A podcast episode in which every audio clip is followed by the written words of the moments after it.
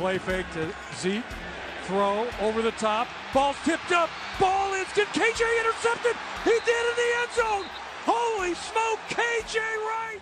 How strongly did you believe you might not be back in Seattle at one point this offseason? Honestly, didn't think I was coming back. Free agency came, and we all know that once you get to that point, chances are slimmer of you coming back. And so it, it, I didn't think I was coming back, but that time we just worked out something, went back and forth, and we eventually came up with a deal to make me happy. So To have a chance to play at least one more season with Bobby, how meaningful is that to you? it's a blessing, man. We're gonna, um, I believe me and him gonna be Seahawks for life. You can do with this, and you can do with that. And uh, for someone, for both of us to come in here, just started just rookies and had to learn a lot from Norton, grew into professional Pro Bowlers, Super Bowl champs. It's just just fun to, to make it happen. And so we're gonna be here. I'll be here for 10 years, and he gonna sign this deal. Be here for 15 years, and so it'll be good. Fingers crossed. Yeah, it'll happen. it'll happen. Is this the best linebacking corps in the league right now? When you look around that linebacking room between the draft picks and bringing all the veterans back? I believe so. I believe so. We just have two guys with Bobby and myself that just done it.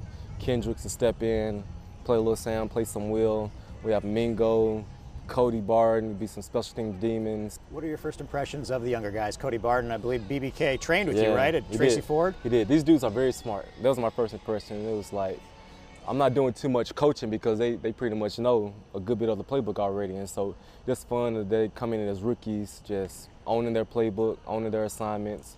And so I really love to see that in those guys. Not to put any of your former linebacking teammates down, but how rare is that for a rookie to come in and be that smart? It's very rare. I haven't I haven't seen it in my nine years. Yeah, it's still early, and these guys know their playbook very very well. And you know, most guys wait till training camp and even through our preseason to really get it down. So it's pretty impressive. Put yourself in young KJ shoes Yeah. again. If you had to go back in time and talk to him and give him some advice, what would that advice be? Oh, I would just say like just cherish every game. Just just cherish this moment because you don't know when your last play be your last play. I've seen a few of my teammates just career just stop right then and there. And so even for me, like going to contract year, boom, it stopped and you gotta just just start over. So really enjoy this and just approach every practice, every game with thankfulness and just enjoy it. You've played with a lot of incredible players in Seattle. Mm-hmm. You can only pick one. Who should be the first to go into the Ring of Honor? Outside of myself, Yes. You can say yourself, I guess. I, I would say myself. I would say well, that makes it. myself. I, I'm letting you off the hook by saying that. Yeah, yeah. There's so many good ones though. I'm not saying they're all not going to be there because they will, but The if you could pick one, one. the first one who should be there. Let me think. I would have to say I would go with Kam. I, I would go Kam Why?